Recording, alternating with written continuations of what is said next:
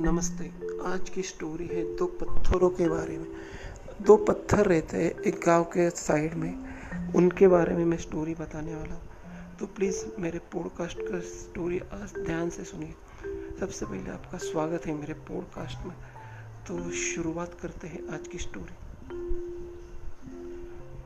एक मूर्तिकार जा रहा था रोड से। उसने एक पत्थर को देखा। और बोला क्या तुम ए, तुम्हारे में मूर्ति बना सकता हूँ?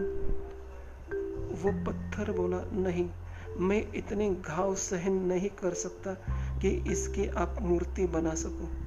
वो ऐसे ही आगे निकल चला गया।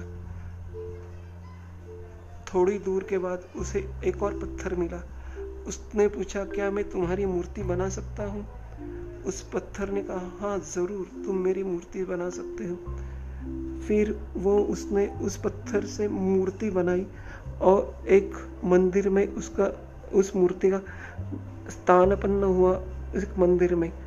और बाद में जो पत्थर जिस पत्थर ने कहा, नहीं, आप इस मेरे मूर्ति नहीं बना सकते।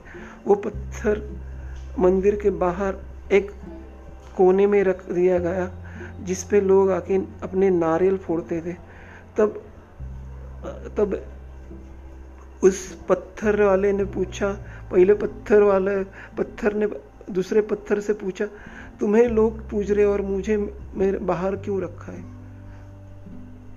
तो उसने बहुत बढ़िया जवाब दिया जब तु, मूर्तिकार तुम्हारे यहाँ पास आया था मूर्ति बनाने के लिए तुमने उसे ना कह दिया लेकिन जब वो मेरे पास आया, मैंने उसे ना, नहीं कहा। उस वक्त वो बोला, तुम्हें कुछ घाव सहन करने पड़ेंगे।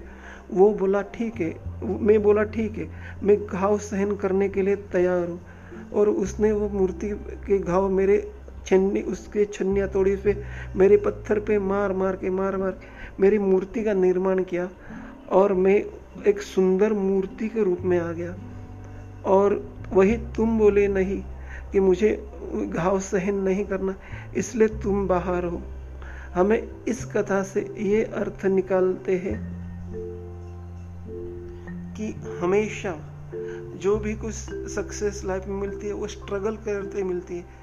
स्ट्रगल करते ही हमें सक्सेस मिलती है।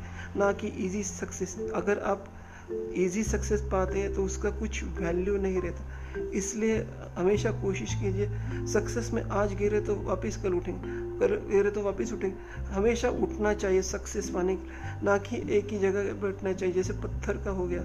अगर को मेरा ये स्टोरी पसंद आए तो प्लीज़ लाइक कीजिए। Thank you